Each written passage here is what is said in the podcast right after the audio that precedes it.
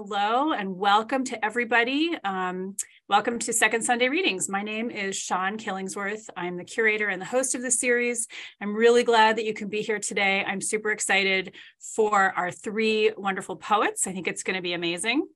Um, and our featured poets today are Griffin Epstein, Steen, Stein, oh my God. Uh, the, our second poet is Andrea Deeken, and our third is Nicole Tallman. I am so grateful to the three of you for sharing your work with us. I've been following you guys on social media, so I know that we're in for a good treat today. And so, everyone, if you could just take a moment, all the audience members, if you could silence your cell phones and mute yourselves. Um, we don't want any extraneous noises popping in through our recording. So, this will be recorded. We are going to be putting it up on the YouTube channel, hopefully by the end of next week, um, assuming we don't have any tech surprises. You never know when those gremlins are going to get you. So, uh, with no further ado, I would love to get started. Our first poet up to the mic is Griffin. Okay, so Griffin is a non binary white settler occupier from New York City or Lenape land, which I remember uh, swimming against Lenape swim teams when I was a kid. So I, I know exactly where you are. Uh, working in education and community driven research in Toronto uh, with Dish with One Spoon slash Treaty 13. They've been featured in Glad Day's Emerging Writers series, and their poetry has appeared in CV2, Grain, The Maynard, and Plenitude, among others. Um, Griffin is the author of the chapbook So We May Be Fed from Frog Hollow Press. They're also a musician and a member of the experimental video game collective Shrunken Studios. So, Griffin, you are on. Please unmute yourself. Okay. Hi, everyone. Um, uh, you're over here on my second screen and my writing is over here. So if you see me looking back and forth, that's why. I'm Griffin. Uh, as Siân said, I'm joining you from Toronto. Um, thank you to Siân and to Glenn and to Andrea and Nicole and everyone who insists on poetry right now in the world. Um, for me, as a white person occupying stolen land and trying to find my way towards solidarity with others in the midst of so much structural violence and preventable sickness and institutions working as they were murderously designed, I know it can be hard for me to remember to make space for poetry because poetry requires me to be okay with not being immediately useful, uh, with not knowing, with stillness, and with being in between. Um, I've been thinking of it today as a sort of a door frame. And events like these are helpful because they remind me that I need a door frame to brace in when the earth beneath me is shaking. Um, so I'm going to share a cycle of poems I've been experimenting with some are very new and some are not so new. They wrestle with experiences of madness and queer and transness and complicity and what makes a life. Um, just a heads up for content on troubled relationships with eating and the body, and a poem about suicide um, called They Find Jay near the end. And I'm going to read them straight through. Ugly language. My hunger rises from the bed, trailing old words for worth and weight, predictions of a future which is no future, gendered with violation lines, too red to be ignored. Now that I am better, I'm not supposed to think this way. There are workbooks that teach a person to rewire their brain, delete this caustic reenactment, teenage girl rigid at the window or weeping in the corner in her size one jeans. Because to cleave means to hang on and to fracture, I wake in the morning with all that is no longer me familiar sounds, wounds in need of suture, marks on my thumb where in sleep my teeth nearly split open the seams. The month we stopped sleeping. Suddenly, everything leapt into continuous motion. The debunked tripartite brain, your fearful shoulders, wing bones seizing our bodies, seeding the soil of the pillowcase in your sweatpants pockets, my shovel hands. Leave me alone, I say, wriggling further down the bed. I am counting backwards from the end. I am circumnavigating the half moons of spit on the sheets. I am looking for the tapped stash of Atarax, lorazepam, zopiclone. You sit upright again and gesture at your heart as if to say, here it is. In the game of which of these photos feature rabbits, streetlights, motorcycles, maps, we are being beaten like aquafaba eggs, whipped and hardly working from a reduced capacity to discern whose elbow is this, whose rib, which of us is seeding, ceasing, throwing misleading shadows on the wall, locked in this even match we wrestle.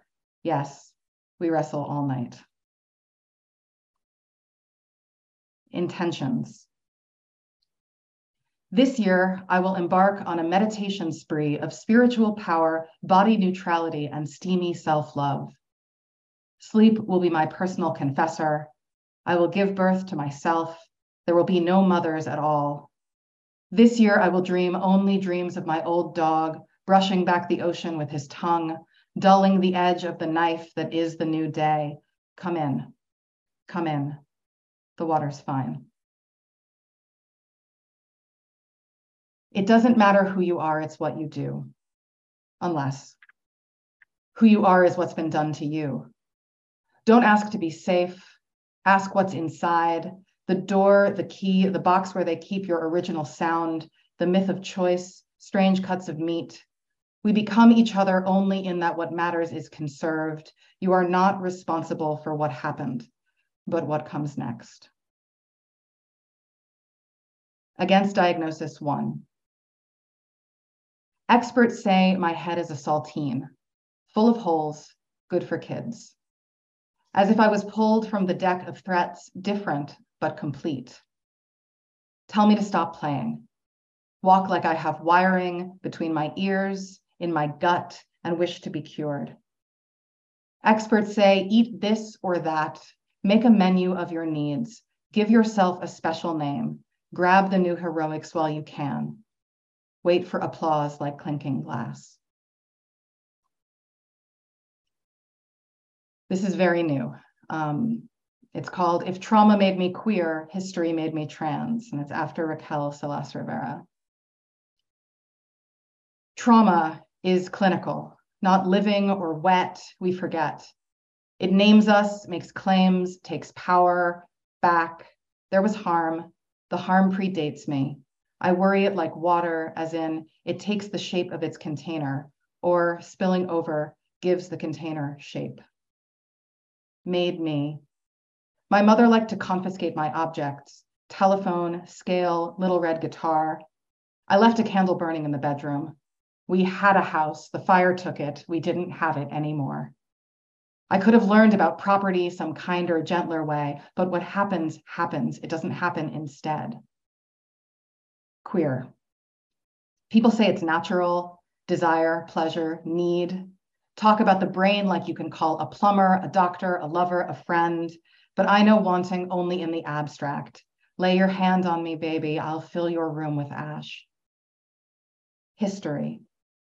What in English we call gender is nothing more or less than that a doing of violence, a function of systems, a tragedy in acts nuclear family, emphasis on the explosion, apprehension, possession, discontent. Made me. The promise, the danger of clinical language is that it bends biology, makes what's wet and living seem inevitable, fixed. A body, culpable, directional, does predate you, is not a destination. This is not an argument, it is a changeable fact. Trans. Anyway, I stopped eating. Anyway, I cut off my breasts, but not, and this is important, completely. The surgeon said, I don't do sex reassignment. And I said, That's okay. I don't believe in sex. I am just asking you to blank me, to make me lesser than water, remembering its container. I refuse to take shape. With you, it can be sunset every hour. The evening pulls across the sky, thrumming sweetness, smooth as water spilled from the blue glass on the floor as we pass this tongue of light between us. A rectangle of shadow appears and disappears on the wall like breath. We're at the halfway point. We're okay. Everyone's okay. Okay. Um, I can't see you. Uh, uh, You're doing great. You're great. halfway, halfway mark. Please, no, please continue. uh, Love Tester Arcade. Glory to the girl, too drunk on the toilet, froyo and peach schnapps spilling from her mouth, a living colander, gifting hot plumes of glitter to the sewers, fountain of Prozac and pixie sticks, shaved eyebrows and spring weeds. Sing to her. Miss Strip Mall 97, queen of her thick hell of context, polished bones swaddled in fake fur and fishnets, shard of shame stalking the length of Central Ave, show her where to go.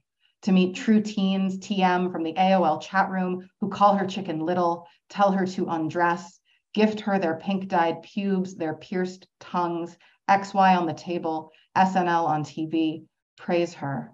Girl angry, girl afraid, girl generous, loving, and mean, cheating her age up, sending shirtless Polaroids to anyone who asks. Pray to her, spawn of herself, that baby, baby, baby, baby, baby who got you through and sits waiting, rigid, perched at the edge of your window, her tracking eyes still glued to the street. Accounting. No one has purchase on pain, but you will be asked to account for what you take. The blue scaffolding of your life, the purple box of city sky you place over your head to obscure the sorrow stringing the muscles in your cheeks. The drawer for the dead should be your top drawer. It is also the best place for underwear and socks. You must keep a record of everything you use. Each molecule of air circulating through the fan on the dresser, singing into your open pores. There can never be too much comparison, too much compromise. No one knows what they're supposed to do, but you must learn to cope. Be the salt in any solution, the memory of a house asleep, hair knotted in the motorized wheels of a toy truck, a checklist bird crying to do, to do, an individual ocean's accumulation of sand.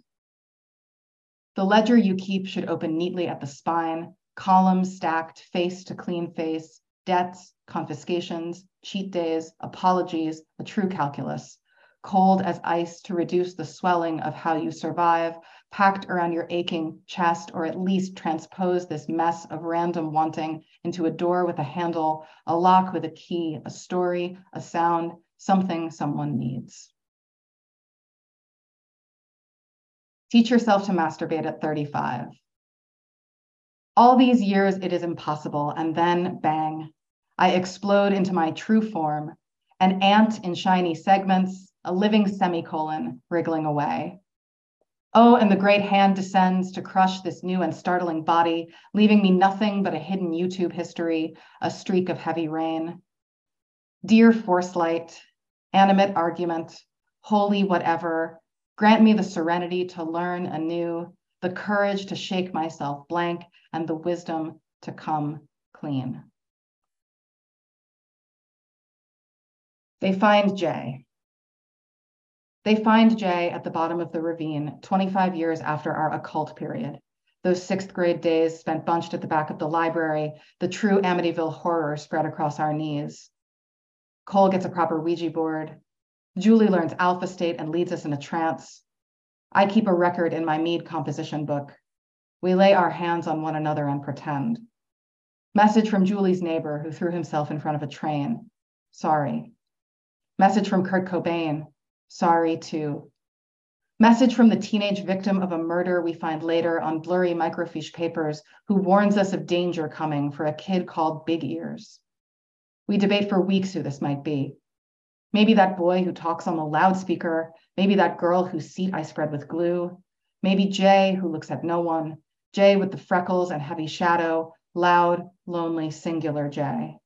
We like this power, sorting, predicting, like any power, take it where we can, and then forget. Life gets busy. Julie starts prepping for Yale or Harvard. Cole finds a dealer and gets kicked out of school. I learn accounting, the calories in lip smacker, the fat content of stamps. Just like that, the three of us becoming what is necessary, squeezing our eyes until we see the blue of the scaffolding holding up the landscape, sitting in a circle after hours in the classroom, drawing magic symbols in Sharpie on our arms. We are trying to make contact with something bigger than ambition buzzing on our skin, the expectant economies of parents and teachers and film industry family friends, and thinking there must be a price. Maybe it's Jay who is marked, Jay who will be paying. Sure, Jay has big ears. And the years pass as they do, 25 of them. So this Mother's Day, when my mom says, I guess you've heard, she is weirdly casual, and I haven't haven't spoken to them for decades, not Julie or Cole or Jay, who I barely knew, who I thought might grow up to be a bass player or work in sports TV. Jay, like all those other learning children, every one of us who opted in. I hadn't heard, hadn't thought about. But with 40 on the horizon, no one wants to say it. It's wrong to say it, but with the pace of inflation, the drag of Hudson River, with the rising price of property, the teeth of the ravine. I have um, two more poems. This is Against Diagnosis 4. I refuse to disown my sickness.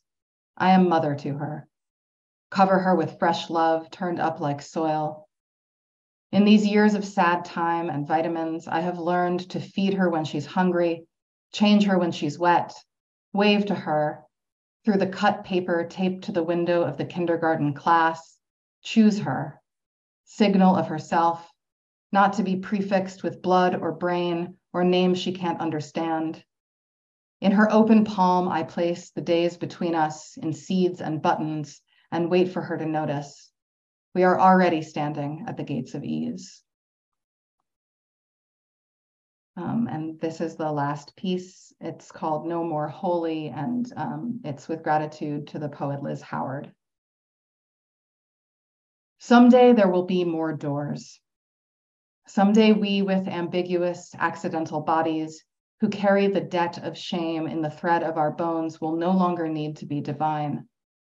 Someday we will see the shadows on our faces, rivered impressions at the spill of our hips for what they are marks from where we brushed against another living universe, where no one has to be small or infinite to be touched where children are named for the light where it happens to fall, and the caterpillar can spin a cocoon to emerge still a caterpillar, but new.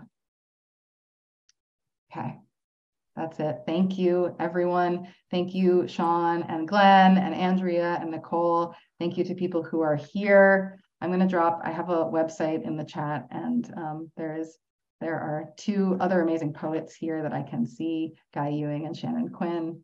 And thank you both for being here. I feel really happy to have been here. And um, that's it.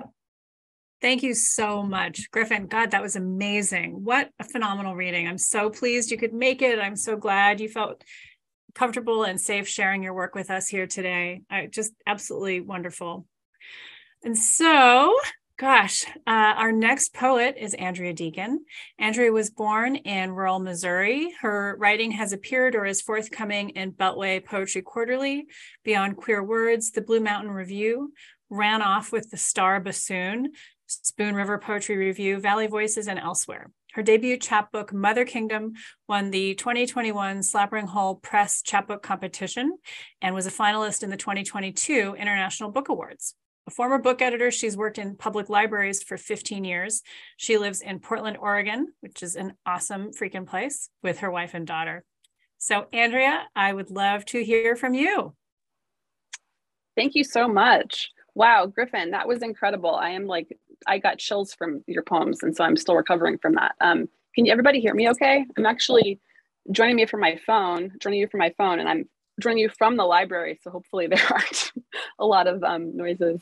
Um, Sounds great. So awesome. Um, I'm really excited to be here and to be reading with these fine poets today. Um, I thought I would read some poems from my chapbook Mother Kingdom, which just came out this past March. Um, it's from Slapering Hol Press out in the Hudson Valley, and it deals with um, themes of mothering, but not necessarily in the traditional sense. It's almost about how to be a mother to yourself um, also about queerness and identity. And the first poem I'm going to read is called Evolution. Um, I grew up in Missouri, even though I live out here in Portland. And so a lot of my poems have that as sort of the like another character in the poem is, is the that rural setting. Um, and in the poem Evolution, it starts with my father who is searching for arrowheads, who uh, um, which was something he did a lot when I was a child. Um, so this, this one's called Evolution. Was it when I followed my father to the fields, his back hunched, searching for arrowheads, my feet sinking in the newly turned earth? Or was it seeing my mother from the doorway, her back a waning crescent in the dark? Words came easily to me then, alone with paper, my mind a sweet shadow, time a blanket around my shoulders. But coming out my mouth, they choked and stumbled, my face the crushed color of cherries stuck to the bottom of a boot. When I told my father I was gay, he was chopping radishes, their red skins half moons on the cutting board, little gleams of white like a promise worth keeping. His careful hands slicing, their rough wintered edges that held so many things dogs, babies, stones the color of starlight, my wild heart beating the knife's calm rhythm. What can I fix you to eat? My mother was not so easy. Her face pinched pale in the thick dark of her bedroom, thin covers a moat of righteous limbs, and I the only sinner. Even now, all these years later, my heart closes when I hear her voice. Today it's cold, but the crocuses are coming up, ochre pollen petals, small as thimbles. Soon the geese will head back north, their black wings cutting through soundless cloud. Thank you. Um, my next poem is called First Kill. So when I was a kid, um, I grew up an only child, but when I was in seventh grade, my parents got divorced. My father remarried. His second wife had six children. And um, one of my new siblings was also 13 years old. Um, and we were exactly the same age, both born the same month, um, four days apart. So the, in this poem, we are together in a deer stand, and this one's called First Kill. On the inside, the deer stand was surprisingly small. White bucket in the corner, wet sawdust and piss. The thrill of being alone with him, this new brother I had gotten just weeks before, by way of a second marriage, four days apart, the two of us, born the same month and year. My father had taken us hunting. Anything could happen. I don't know who saw it first, but soon it was in our hands as we stood side by side, holding the magazine, curling at the edges. All those women, and our eyes on them like magnets. When my father returned with a doe, calling and calling our names, we scampered down the steps, guilty children, our minds already on dinner. Years would pass before I knew the soft rumblings in my body could begin to speak its impossible language. But in the deer stand, the crickets were loud in my ears. The humid air stuck to my skin as I carefully turned the pages. My new brother, just inches from my molting body, its pimpled cheeks and long, colchish legs, our heads bowed as if in prayer. That night, we dined like kings. Oh, thank you. Um, let's see. My next one's called "Before Girls There Were, There Was God." Uh, I went to Catholic school. It's something I'm still recovering from, and um, it was customary when you were a senior to go on these like these retreats. Uh, they're called Teens Encounter Christ, and so in this poem, the speaker comes back just filled with the Holy Spirit, but possibly maybe they're just in love with their counselor So it's called Before Girls There Was God. When I was young, I'd ask my father to go to work with him. Sweaty Missouri summers, Mountain Dew and junior mints, cutting grass at the city cemetery. He put me on a riding mower at 10. I had it precisely mapped out. Three passes for each row, my skinny legs stuck to the hot black seat. The blade lined up just so to get close enough to the graves without scraping the sides. At 17, I got religion. For three days, Catholic girls in sleeping bags held hands, our Bibles tucked lovingly between us. My mother's idea a retreat will do you good. All the girls were going. I didn't think much of it just another chore until I saw her that first night. Darla, the counselor in college, a gold cross nestled in the hollow of her neck, kissed tan with summer. She smelled like coconut lotion and juicy fruit, the clove cigarettes she'd sneak at lunch. When she smiled at me, I felt saved. I came back from that weekend filled with the Holy Spirit, thinking of her taut calves, the tiny blonde hairs just above her knees, the way she said my name. On the mower, it was always one pass on the left side, the same thing on the right. My father coming behind me with the string trimmer to get the grass just right between the graves, all the edges I'd missed. He sliced through those blades of stinging July grass like they were silk. But it was the third pass, the last pass, that was my favorite. I called it the middle. I'd floor the motor as fast as it could go, riding on top of those sun setting souls, bound by the old law. I was still alive, flying, free. Thank you. Um, let's see, I'm checking the time. Um, I'm going to switch gears and read a poem about parenting. Um, I have a nine-year-old daughter, which is a wild age. they're all they're all wild in different ways, but um, this poem's called "We Carry Stones with Seasons Inside Them," and it's about when she was around five or six. She was obs- obsessed with um, stacking rocks in perfect piles, and in this poem we go in search of them, but um, everything goes wrong, of course. And what I find interesting about parenting is I'm often in these moments where I'll just flash back to my own childhood. Um, but this time the roles are reversed and I'm the parent instead of the child. So something strange about parenting. So this is called We Carry Stones with Seasons Inside Them. Newly six, my daughter fills her fists with rocks to stack from the bruised edge of the Columbia just north of our house in the city. She squints and stomps like a displeased general. Everything has gone wrong. The wind and water stretch around us, a large lumbering animal rubbing its eyes. It will be fall in a few weeks. Mama, they are too small, she says, not flat enough for the fierce towers in her mind. Her legs blur as she charges ahead. Soon she is on to the next item of business, but I'm left searching. How much she starts that I take on as my own, what motherhood is, the push and pull of waves at the shore. I pocket those that call to me, mostly smooth ones giving me a kind of peace, probably the closest thing to prayer I've ever felt. River rock to skin. We walk to the top of the boat ramp, jagged concrete ridges reminding me of the time when I was seven or eight and played hide and seek with the summer people, a half mile from our house on the Osage.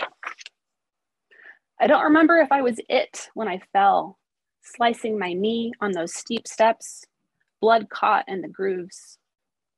I looked for a boat full of people, coolers and catfish, tackle hanging off the sides.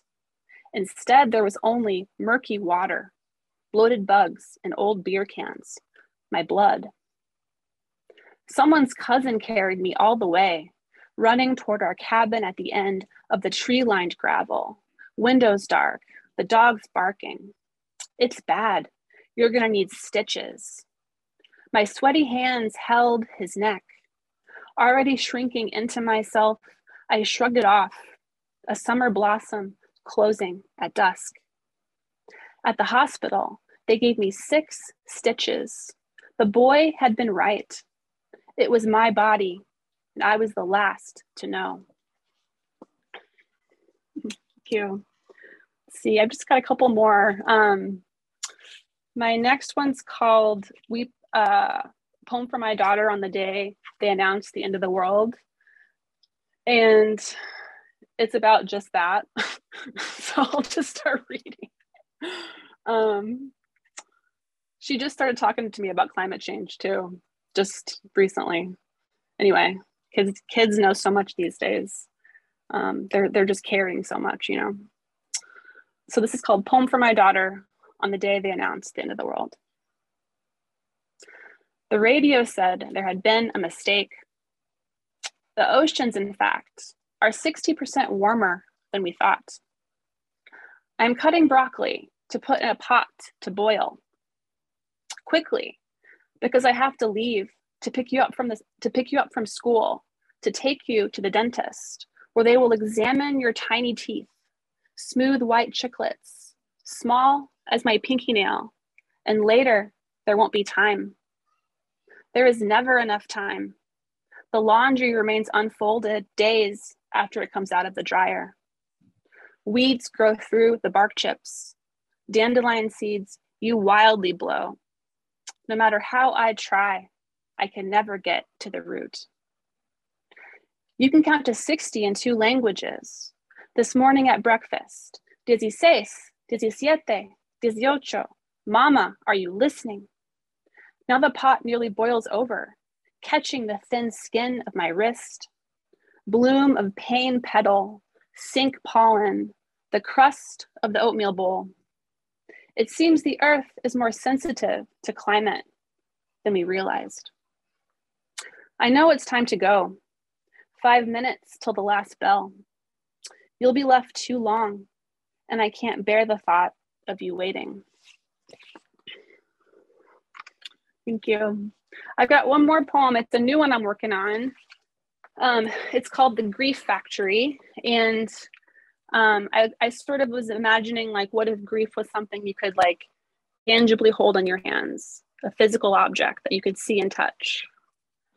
And that's what it's about. Um, thank you so much for having me. This has been such a wonderful treat. So this is my last one, The Grief Factory.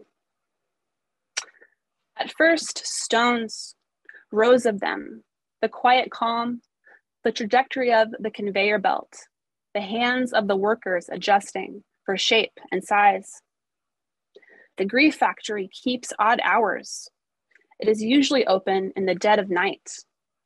Stone after stone passed down the moving belt, a living record of the grief the world has made backs bent to the never ending task of assembly, to what has been lost. An absence of touch, the sound of your mother's voice, and how their hands could be my own. In the grief factory, they are churning out sadness in the shape of small stones. They number in the hundreds, pile up at the workers' feet. Their job is to stack them until the rocks become a wall too high to climb until they begin to run out of room. So unaccustomed is the world to love. One day, filled in at the factory, and after eight hours on the floor, I looked down in shock. Instead of river rocks, smooth and heavy at the throat, ripe for stacking, suddenly there were flowers, purple petals, stamens long and yellow, falling in soft piles at my feet. Each and every rock my heart had once held for you now turned to flowers in my hands. And that's when I knew you were really gone, forever lost to me in all the ways you've chosen to use your love as a weapon, a garden growing in the feet of my letting go. Thank you. Thank you so much, Andrea. This is so great. I have to say, one of one of the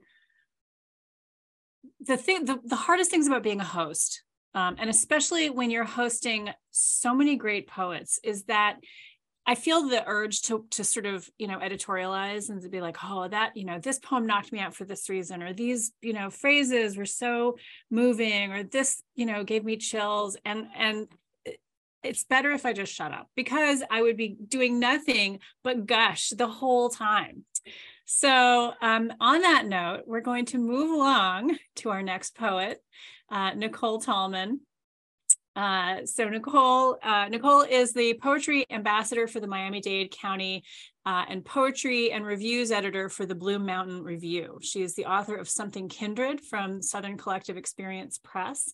And her next two books, Fersace, which is like Versace, but like with an F, Fersace, and Poems for the People are forthcoming next year. She's also the editor of Stay Golden, a Golden Girls inspired special zine published by the Daily Drunk. And she's co editor with Maureen Seaton of We Who Rise from Saltwater Let's Sing, which is a collaborative, uh, collaborative heroic sonnet crown for the mayor and residents of Miami Dade County. I had honestly no idea that Miami was such a hotbed of poetry, and I'm kind of excited to learn this. So uh, maybe I'll find myself in Miami one day. Uh, so you can find Nicole on Twitter and Instagram at NA Tallman uh, and at NicoleTallman.com. So, Nicole, if you are ready, please take it away.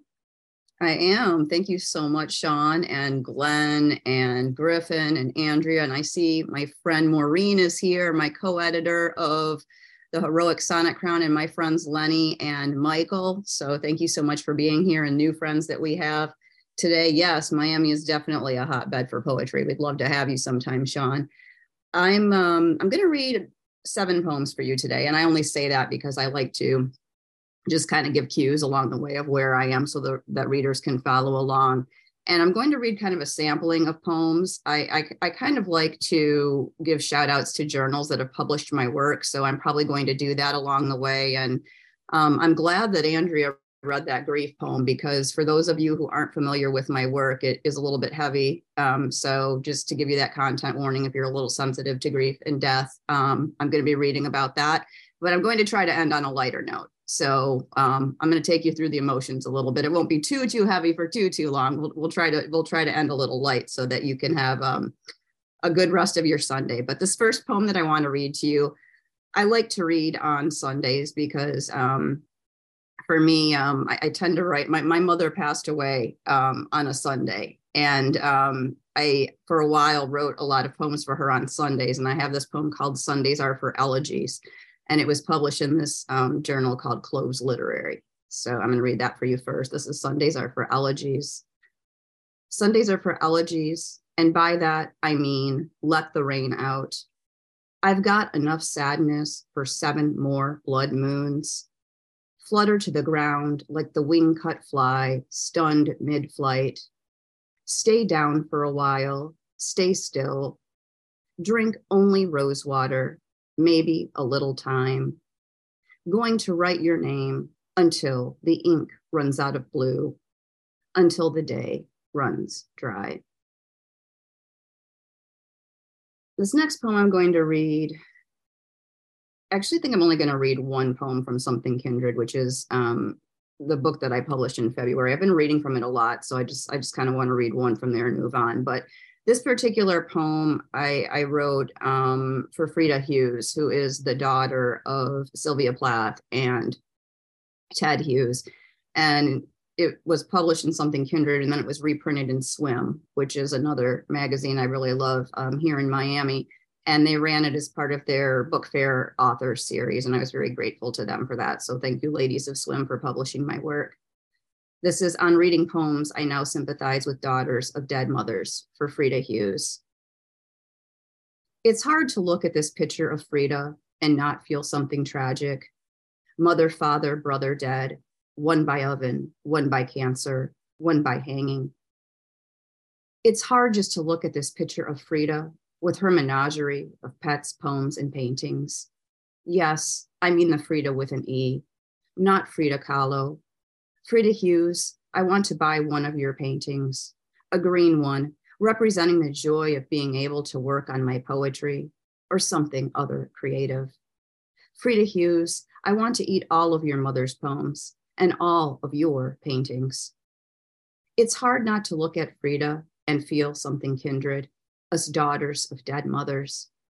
It's hard to look at Frieda and feel something so protective, to say to us, through our mothers. They're there. You made it. Thank you. So I like to read other people's work um, sometimes in my set. And I recently had the honor of interviewing Victoria Chang with the help of, of Michael, who's here in the audience. And um, I actually interviewed her about her latest book, The Trees Witness Everything. But my, my favorite Victoria Chang book, and actually one of my favorite poetry books of all time, is Obit. And uh, I want to read a poem from Obit for you. It's called The Blue Dress. And um, this is by and for Victoria Chang. Chang. The Blue Dress. The blue dress died on August 6, 2015, along with the little blue flowers, all silent. Once the petals looked up, now small pieces of dust. I wonder whether they burned the dress or just the body. I wonder who lifted her up into the fire. I wonder if her hair brushed his cheek before it grew into a bonfire. I wonder what the sound, the, what sound the body made as it burned. They dyed her hair too black for the funeral. She looked like a comic character. I waited for the next comic panel to see the speech bubble and what she might say.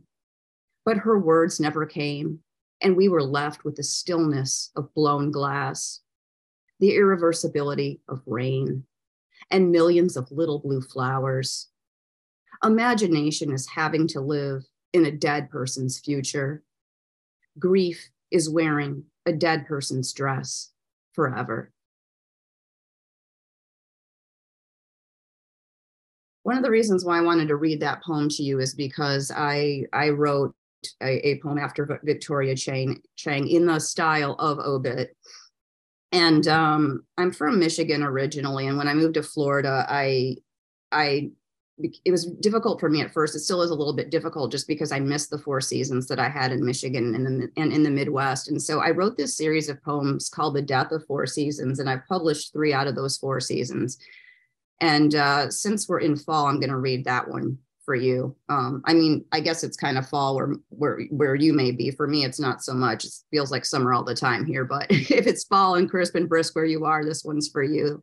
This is fall after Victoria Chang.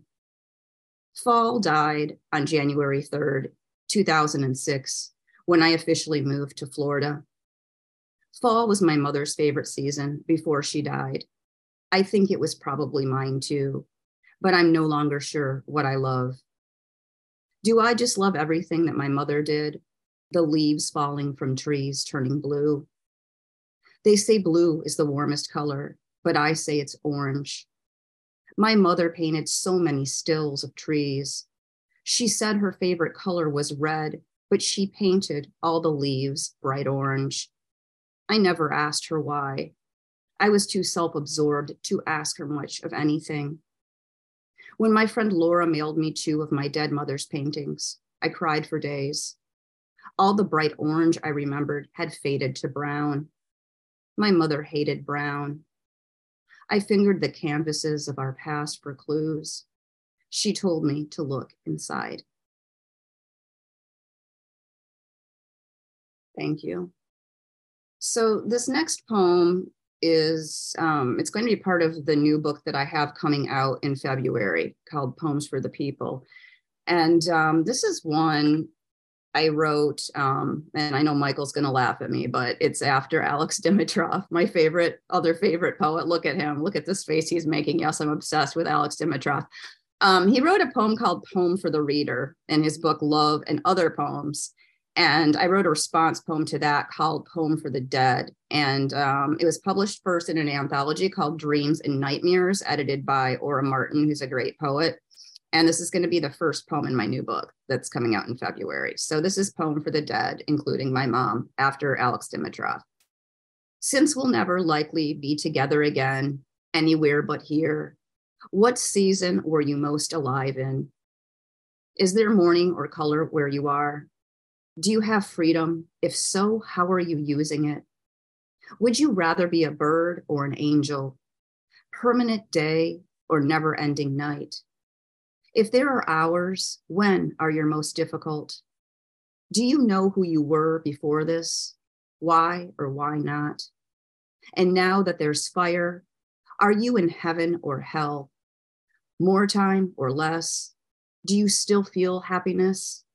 Would you return to earth, this dream, or anywhere else? Um, I'm going to read I'm going to try to get a little lighter here with my with my last two poems for you. So, um, my dad is um, he tries to be as supportive as he possibly can, but he just doesn't really understand poetry a whole lot. And uh, when I first started writing and and and publishing my poems, he'd ask me to send him stuff because he was genuinely interested in what I was writing and publishing. And I'd send, I'd text it to him, and he'd text back, "I don't understand what that means." It happened almost every single time. And so one day I said, "You know what? I'm going to write a poem that I know he's going to understand."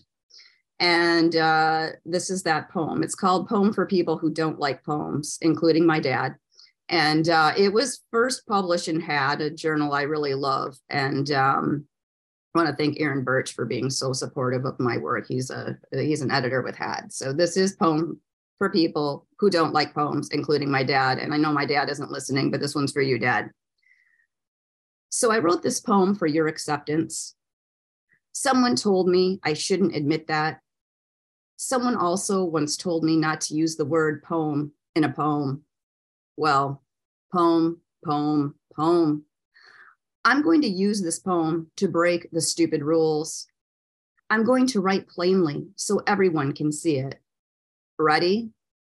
This is a poem. My dad says he's a simple man and doesn't understand poems. I'm going to write so he can understand this poem. He likes plain talk. He probably still won't like this poem and likely neither will you. But I'm still going to write it. And if you're the only person who likes this poem, then I've made a big difference. This is a poem, and I hope it's no longer for you. So, fun fact about that when I texted it to him afterwards, he wrote, not bad, which I have to tell you, that is like the highest compliment a Michigan dad can give you. Not bad is like amazing, outstanding. And so I actually used that as a blurb on the back of, of my next book because I don't know, I kind of have this thing with blurbs. I won't take up too much time getting into my thing with blurbs, but um, yeah, my dad sort of blurbed my book for me. So thanks, Dad. Appreciate that.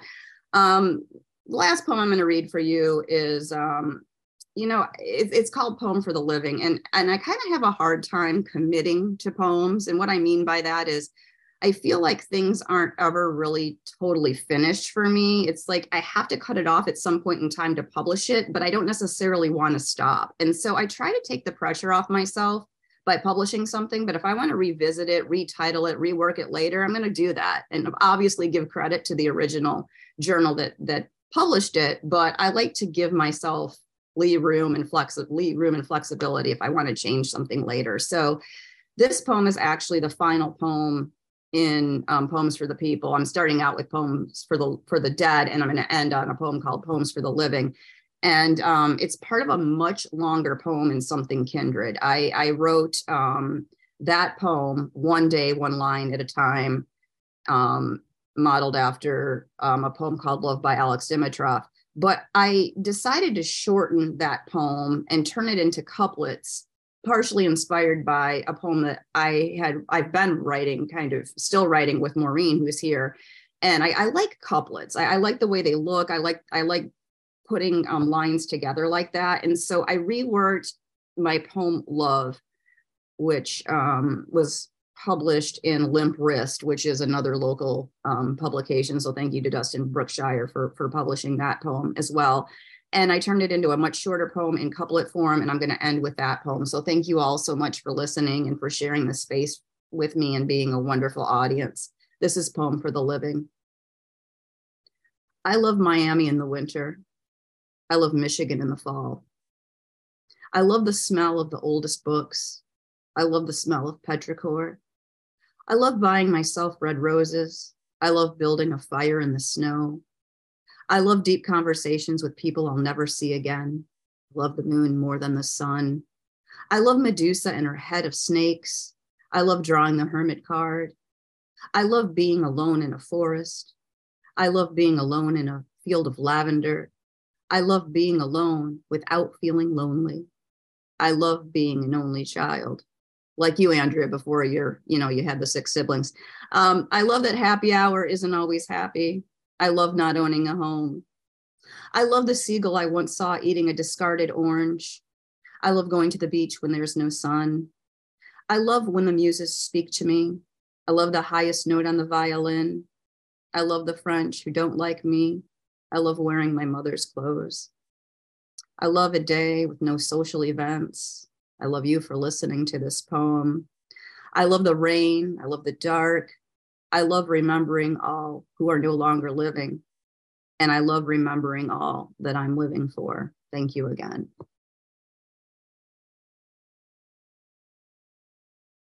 Thank you so much, Nicole. God, what a lovely day. I feel so spoiled. Uh, all of these wonderful poems, and I feel so connected to so much of what you've said. I also, um, you know, my mother died also when I was a lot younger. And so I can't fit into her clothes because she weighed about 500 pounds less than I do. But she, uh, yeah, I, I, I'm right there with you. Um, so anyway, thank you all. Um, for coming. Thanks to the audience for coming. It's lovely to see some familiar faces who keep coming back month after month. Stephen, you know who you are. Um, uh, the recording of this reading hopefully will be up on our YouTube channel next week. So uh, keep your eyes peeled. And the next second Sunday reading will be next year. I find that just impossible to believe. Um, so hopefully, I will see all of you on Sunday, January 8th. And I hope in the meantime that you have a wonderful rest of your day. I hope you have a wonderful series of holidays, whatever you celebrate, and lots of peace and quiet and so many more poems in the new year. Thank you so, so much. It's been a wonderful, wonderful afternoon.